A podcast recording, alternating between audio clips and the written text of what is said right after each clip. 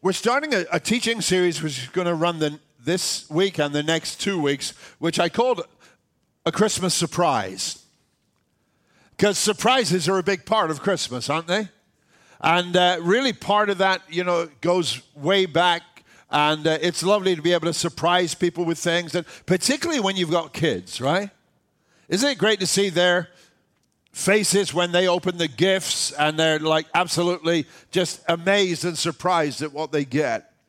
I, I know when our kids were young, we, we really, uh, you know, you do that kind of thing. Nowadays, you know, Charlotte was out with some friends doing some shopping this last day or two, and I totally expected today for her to say to me, Dad, this is what you bought me for Christmas. Here's how much you owe me.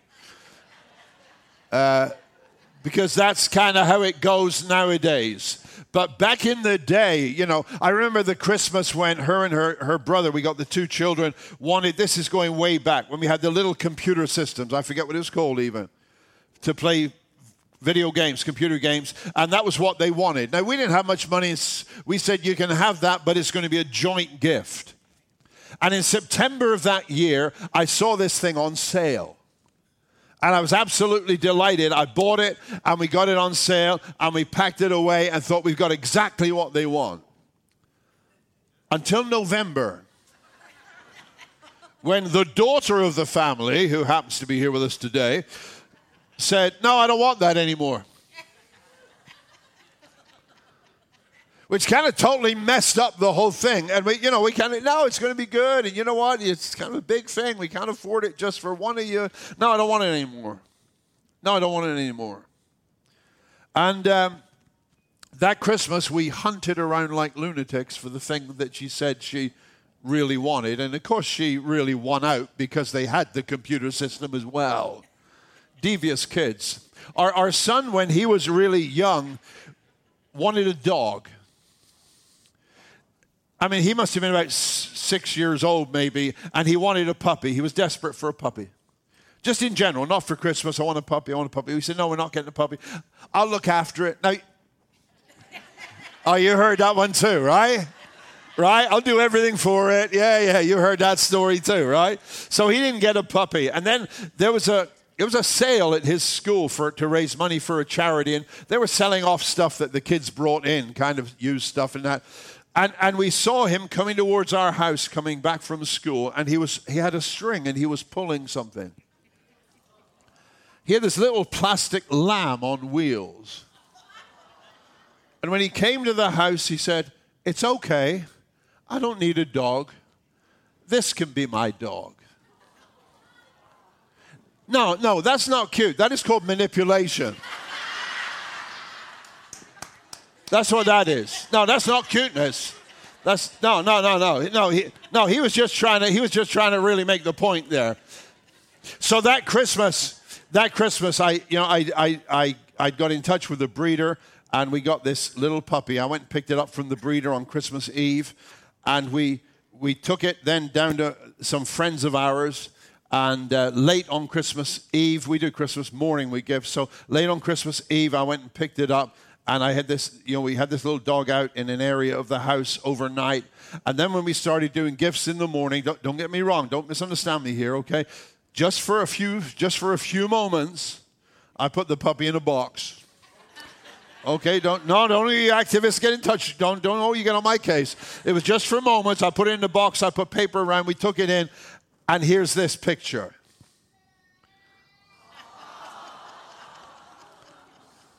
Christmas surprise. That's a classic, right? That was one of the best Christmases, I think. Uh, except that we had our friend Pete Butt, who was with us recently with us. We had two small children. He had four small children. And for its own safety, we had to put the dog somewhere out of the way because these six little kids just wanted to handle the thing all day long. Christmas is a time for surprises.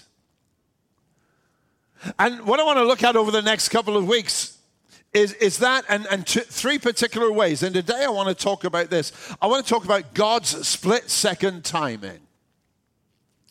God's split second timing because nobody was expecting the birth of Jesus. Israel had been praying for centuries for the Messiah, for the Savior, but it was kind of part of what they did. Nobody was looking for him that night. Hey, Mary, as far as we know, wasn't expecting an angelic visitation telling her that she was going to give birth to the Son of God. And for that matter, the night he was born, when the shepherds were in the fields and the angels came, the Bible says they were terrified. They were not expecting an angelic visitation saying that Christ had come. And the wise men who came from the east were basically confused. They saw the star. They, they, they, they, they, they read into it that the Savior had been born, but they didn't know where and they didn't know how to find him, even. It was a mystery. In fact, the night that Jesus was born might be summed up in the words of the great theologian Walter Cronkite. What sort of day was it? A day like all days, filled with all those events that alter and illuminate our times. And you were there. Well, we weren't, and yet we are. Because today we really start to focus on the birth of the Son of God. God's split second timing. Here's what it says in Galatians chapter 4 and verse 4. It says, But when the set time had fully come, God sent his son, born of a woman, born under the law. When the set time had fully come. It's difficult for us to conceive because for us, history is just um, really divided into two parts there is BC, there is AD. There was the time before Jesus was born, there was the time since Jesus was born. But there was no BC and AD then. It was 3,758 on the Jewish calendar. And it was another day. It was another night. They weren't expecting it, they weren't looking for it. But God had been planning this moment from before creation. God split second timing. A couple of things I just want to emphasize with that in mind today. Number one, God is always in control. God is always in control. Even when things seem out of control to us, God is always in control.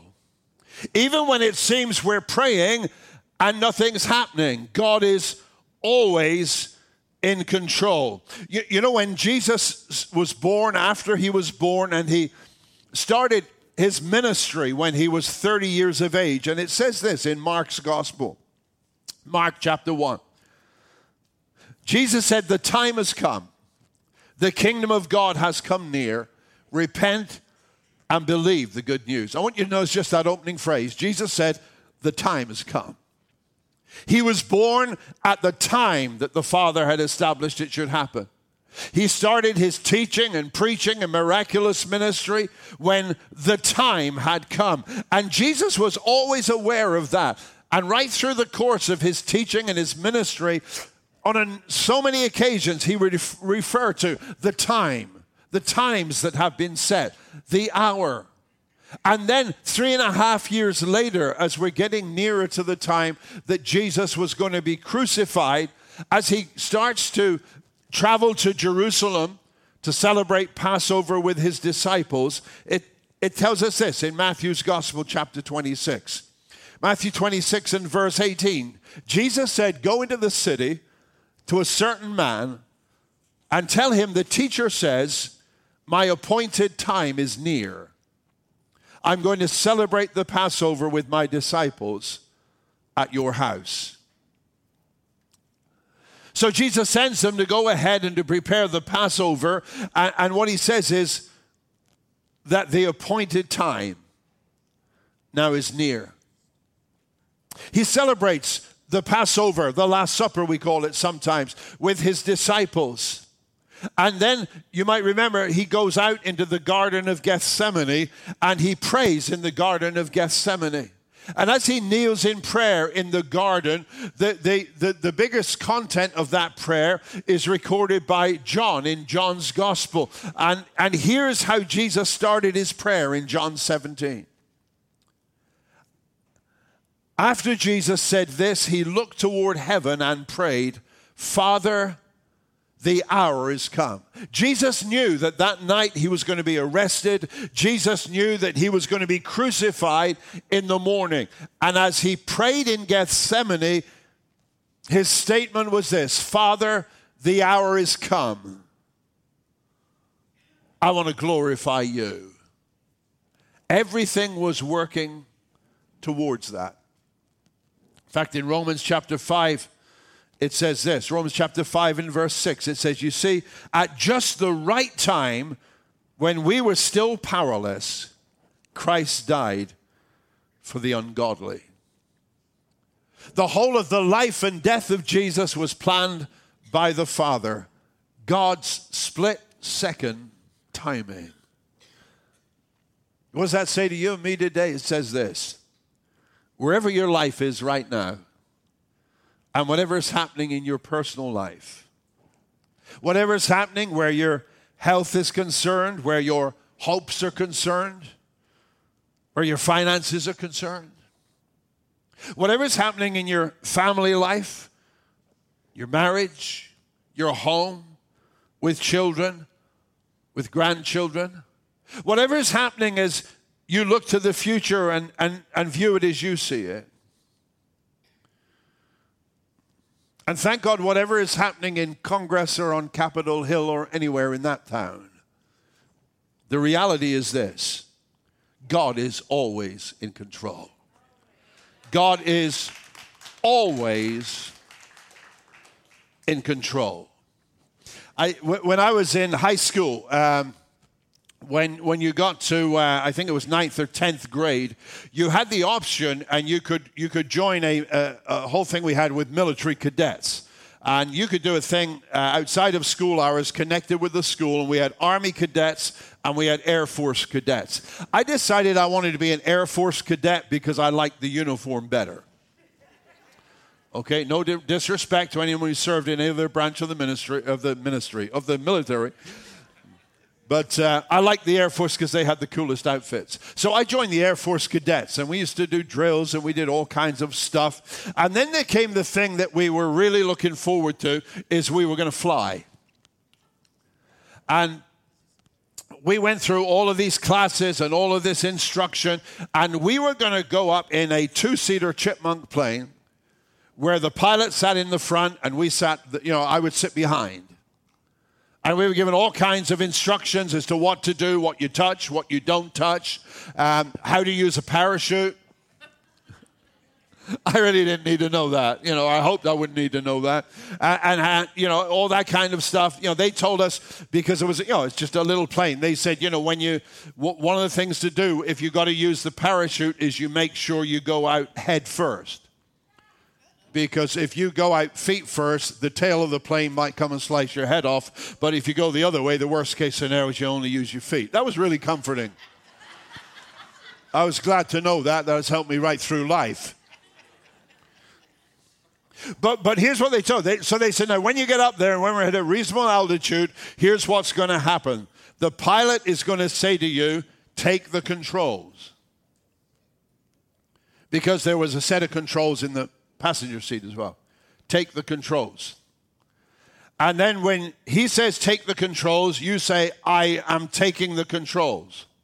They said the pilot will say, You are in control. And at that point, you say, I am in control. And I was so pumped and excited for that moment that I didn't realize when it actually became a reality, I would be frightened out of my skull. It's like I'm in this plane and I just said, I am in control. And I'm holding this darn joystick and I'm thinking, if I screw this thing up, we're both dead. But you know what helped me? I knew in the back of my mind I wasn't really in control because he was still in front of me with a joystick of his own.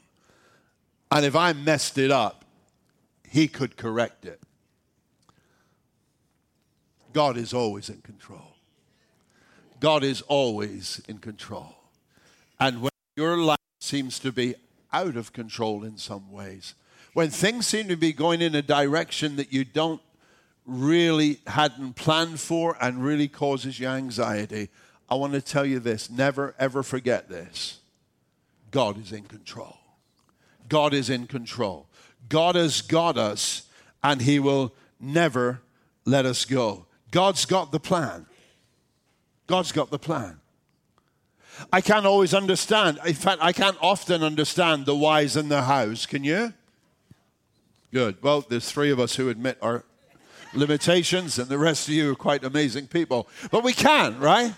We can't. I don't know the whys. I don't know the hows. But that doesn't mean to say God hasn't got the plan, that God hasn't got control, because He does have the plan and He does have control. God is always in control and God does everything in His time, which is always the right time, though we may not have realized it before. In fact, that leads me into the second thing God is never late. Now, I was going to say God is never early or late, but the truth is we've never been worried about God being early, right? Well, that came quicker than I expected. Thank you, God, right? That's never upset us, right? I mean, what's got us worried at times is when we felt God wasn't hearing and God wasn't doing anything. But the truth is, God is never late. When Jesus was born, the time that God had set, that was a time that came after hundreds of years of predictions that he would come. In uh, Matthew 1 and verse 22, it says this. It says, All this took place to fulfill what the Lord had said through the prophet. These are the words of the prophet Isaiah. The virgin will conceive and give birth to a son, and they will call his name Emmanuel, which means God with us. 600 years before Jesus was born, Isaiah says, Hey, there's going to be this miracle happens. A virgin is going to conceive. She is going to give birth to a son, and the son will be called Emmanuel because God will be with us. Now the thing is this: when we, when God kind of whispers something to us, we always kind of think it's now, right? Like, did you ever sit and listen to teaching on a Sunday morning and it suddenly hit you and you had fresh hope in your heart? Like, did it ever happen like just once? Or you heard of a friend that it did, right? Right? And then when God speaks to us, but the trouble is, when God speaks to us, we, we anticipate it's going to be right here and right now. So your kids are running riot, and, and, and you hear the promise of God's word that says this all your children will be, will be taught by the Lord. God's promise. All your kids, they're going to come.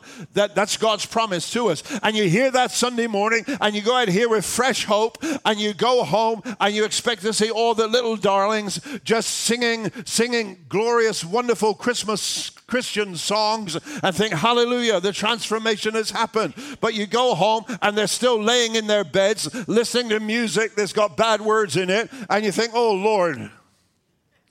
Because when God speaks to us, we expect it to happen straight away. But the fact is this what God says He will always do. And the truth is, He is never late. In, in the Old Testament book of, of Habakkuk, um, the prophet asked this question How long, Lord, must I call for help, but you do not listen? Ever been there? Right? Lord, how long? How long, Lord, do I call for help and you do not listen? Or do I cry out to you? Violence. You know, people are hurting me, but you do not save me. And then here's God's response in verse 5 of that chapter. God says, Look at the nations and watch, be utterly amazed, for I'm going to do something in your days you would not believe even if you were told. So if you're sitting here today saying, How long, Lord? God's answer to the how long question is this keep your eyes open and keep watching and keep waiting, for I'm going to make something happen you would not believe even if you were told. I had breakfast with an old friend uh, five or six weeks ago, and uh, we were chatting, and he was telling me, he said, You, you know, uh, there was some things went on down in our family years ago, and my brother has never talked to me for 40 years. And he said, You know, I've prayed for 40 years. He said, Really? I've prayed. And he said, I haven't kind of been counting, I've just kept praying. And I haven't got impatient, I've just kept praying. And then he said, Look at this. And he passed me a letter. And it was a letter from his brother saying, If I send you the tickets, would you come and visit me? How long, Lord? How long, Lord? God says, I'm going to do something in your days that you would not believe it, even if you were told. See, the Bible says this the Bible says God isn't slack with his promises, but it says you've got to know this a day with the Lord is like a thousand years, and a thousand years is like a day.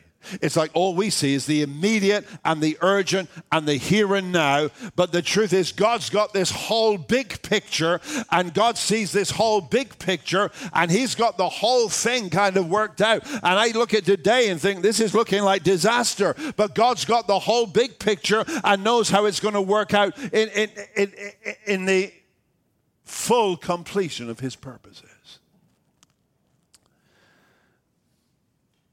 What we need to do is while we're waiting for God, we need to remind ourselves of what He has promised. You know, we panic when we forget what God has said. That's why we need to read the Bible. I'm a big advocate of that. Because we live in a world where we are exposed constantly to noises and opinions about this, that, and the other from all over the place. And if you're not careful, you can forget which way's up. That's why this time we spend together on a Sunday morning is so important. It takes us away from all the noise and the bustle, right?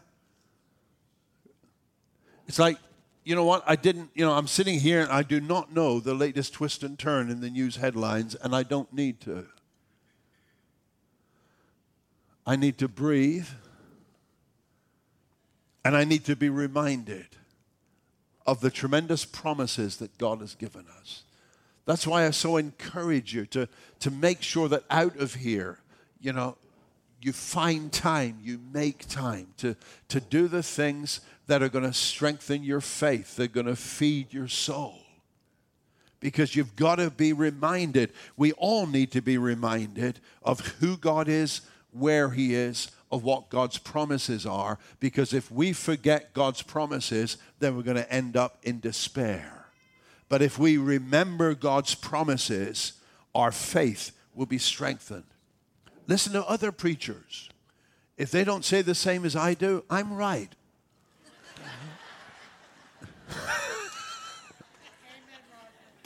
if you're visiting with us first for the first time today, you, you, you, know, you perhaps think I'm joking. No, I'm dead serious. There's a no, listen, you know, listen to other, you know, listen to, you know, get fed by other sources.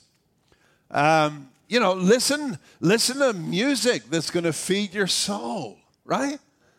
I, I mean, you know, take in stuff that's going to be positive, that's going to be faith building, that's going to be inspiring. Otherwise, we are left at the mercy of the thoughts in our own heads. Right? I don't know about you, but the thoughts in my own head usually don't do me good if they're left to run wild. They need to be corralled by the Word of God. Right? That's, that's why we need that. Psalm 119, verse 28 says this It says, My soul is weary with sorrow. So, what's the solution? Strengthen me according to your word. That's the solution. Psalm 119, verse 107 Everything's falling apart on me. Put me back together again with your word. When you feel everything's falling apart on you, the danger is then you, you kind of get a little more distant from God. And, and, and you know, the truth is, it's God's word that puts us back together every way we can. I really want to encourage you over this next couple of weeks. Like, have you got a few things to do before between now and Christmas? Right? I want to encourage you, prioritize the hour a week you will spend here for a couple of reasons. One is it's pretty sad if we're celebrating the birth of Jesus and we don't make it to church. Hello?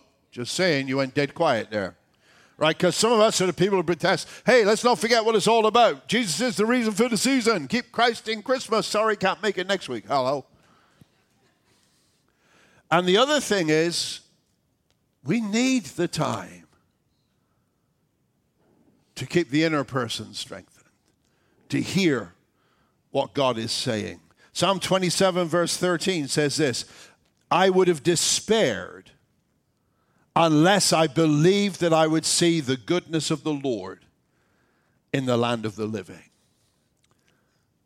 And we need to constantly be reminded of the goodness of the Lord and the promises of God. God's split second timing reminds me He is always in control and He is never, ever late. God is the master, in fact, of split second timing. So then here's this question. So what time is it for you? You may say 1016. No, no, let's get a little more deeper than that. What time is it then for you? This particular this year, this time, December the whatever it is, what time is it for you? When, when I was, uh, was about three three weeks before my 26th birthday, we moved. Jill and I, our, our very young family, we moved to the northeast of Scotland. And uh, I went to pastor an established denominational church in a little commercial fishing community way, way up in the north of Scotland. And uh, they were lovely people. They were great people. I remember our first Sunday there, after our first service, we got home, and Jill said to me, Well, that was interesting. She said it was just like being in the Church of England, which is kind of the Episcopal church or something. And what she's saying, it was like very formal and very subdued. And that's the way the folks were. Now, I tend to be a little less formal uh, and a little less subdued. So at 25 years of age, coming into 26 years of age, um, while I, I loved pastoring this church, um, the way I'm wired is I'm wired to look at everything and think, how can we do that better? How can we do that different so that it's more successful? How can we do something so we shape it so we can reach more people who need to hear about Jesus? And it's very difficult if you go, and I didn't know this when I was so young. It's difficult to go into a very established church in a community that's kind of isolated and kind of, you know, kind of keeps itself to itself and to start to try to take, turn things around and to try to kind of contemporize things. And it was difficult. We started incorporating new songs into our services instead of just singing hymns from the hymnal. Uh, I got some of the younger people involved, and there, there was a lot of different things happen, but there was a lot of resistance. And we went through several years where there was some open hostility with a number of people in the church. It was very difficult. They just didn't want it. And they'd be there, and you know, if we sang a hymn, we'd stand up to sing the hymns. And if we sang a modern song, half of them would sit down again. They didn't want to sing that stuff. We're not doing this stuff here. It was really difficult. And I just kept pushing forward and pushing forward because there's one thing I, I like to, you know, I like to give the impression I'm the most laid back pastor you'll ever meet. And in some ways, maybe I am, but I'm probably also the most determined pastor you'll ever meet as well. It's like if we're going in a direction, we're going in that direction. If we're going to do this, we're going to do this. And uh, it was a very difficult environment for a couple of years. Some friends were saying to me, well, you know, why do you put up with it? Well, you got all this aggravation. Why do you? And there came a point one Sunday when uh, it was another night. We'd done a Bible study there, and I was leaving the church, and I was locking the door. And as I locked the door, it was almost like I heard. I'm not saying I heard God say this, but it was almost as, it was real as if I did. As if God said, It's time. You can go. And that night I went home and I said to Joe, We're leaving. I was 34 years old. I had no idea where we were going or what we were going to do. But I said, We're done. You know what? Because God really just spoke into my heart and said, It's time. It's time. I knew it was time for us to move on. We moved on and we actually we planted a church. If you want a church that's fashioned the way you feel God's guiding you, the best thing to do is to plant the church. Far easier than trying to turn around and establish church. So it was our time to do that. And so many periods in, in, in, our lives, I could say, God made it real clear it's time. But my question to you today is this What time is it for you? In Romans chapter 13 and verse 11, it says this Paul says, Do this understanding the present time. The hour has already come for you to wake up from your slumber because our salvation is nearer than when we first believed. Paul says, Look, I, you need to understand the present time. What time is it for you right now in your walk with God, your relationship with Him? In First Chronicles uh, and chapter 12, it, it lists some of the different um, tribes that were significant in the life of Israel back then. And it says, from Issachar, there were men who understood both the times and Israel's duties. These people understood the time and what they had to do. So, what time is it for you? What do you need to do? What time? For some of you sitting here this Sunday morning, it might be time for you to come down off the fence and fully commit your life to Jesus Christ. It's a great time of year to do it, isn't it? Christmas 2018. I gave my life to Jesus. You can sit in church for years, but never really make the heart connect with God, of opening your heart and saying, Not only I believe Jesus came, but I believe he came for me. I believe he died for me. And I recognize Christ as my Savior. And you say, Lord, come into my life. Be my Lord. Be my Savior. The Bible says the gift of God is eternal life. What time is it? It might be time for you to really open your heart to Christ and give your life to Christ. What time is it?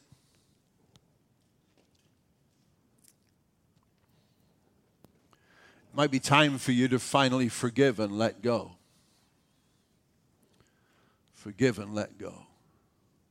I, I read this the other day that anger is the definition of anger is anger is what we do to ourselves when other people hurt us. Whoa. It's maybe time to let go. You say, Roger, you got no, no idea. No, I got no idea, but I know this that unforgiveness is a cruel thing. And this is a great time of year to stop letting those who hurt you have a hold on your life. Forgiving doesn't make anything right.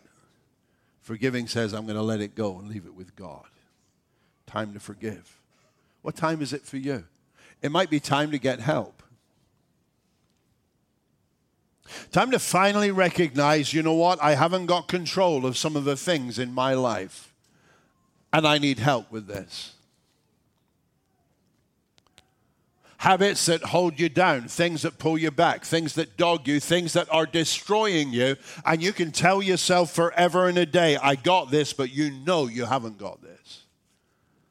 Time to get help. Hey, maybe for some of you this Christmas, and I know some of you have already said this, it's time to get baptized. Time to get baptized. On the last Sunday of this year, our celebration Sunday, we're offering baptism. As most of you know, we don't baptize babies here, we dedicate babies. We baptize people who are old enough to make their own commitment that says, I'm giving my life to Jesus Christ. And if you've not yet been baptized, maybe what you need to do is you need to understand it's time. It's time. Whatever's held you back, it's like, yeah, it's not for me, okay? You got to work that out between you and God because God said He expects it of you just to help you out, there's a sign up sheet at the front desk this morning as you leave. Baptism is such a huge freeing thing. Don't ask me how or why. It looks so real simple. You come up here, we put you in water, you get up again. It's like, wow. But there is something of great spiritual significance that happens because if giving your life to Christ is like going through the narrow gate, getting baptized is like shutting it behind you. And what a great way to end the year to say, you know what? I totally am done with that. My life is Christ. Time to get baptized. And maybe for all of us, it's a good time to say, I need it really just connect even better with the Lord. Hosea chapter 10 and verse 12 says this it says, It's time to seek the Lord till he comes and showers his righteousness on you. God's split second timing. And God's split second timing has you here and I, me here this Sunday morning. For what? What's next for you? What's it time for in your life? Those of you that are waiting for God, I want you to just be encouraged today. God's never late, God is always in control. But for every one of us, it's good to know what time it is. Let's pray together.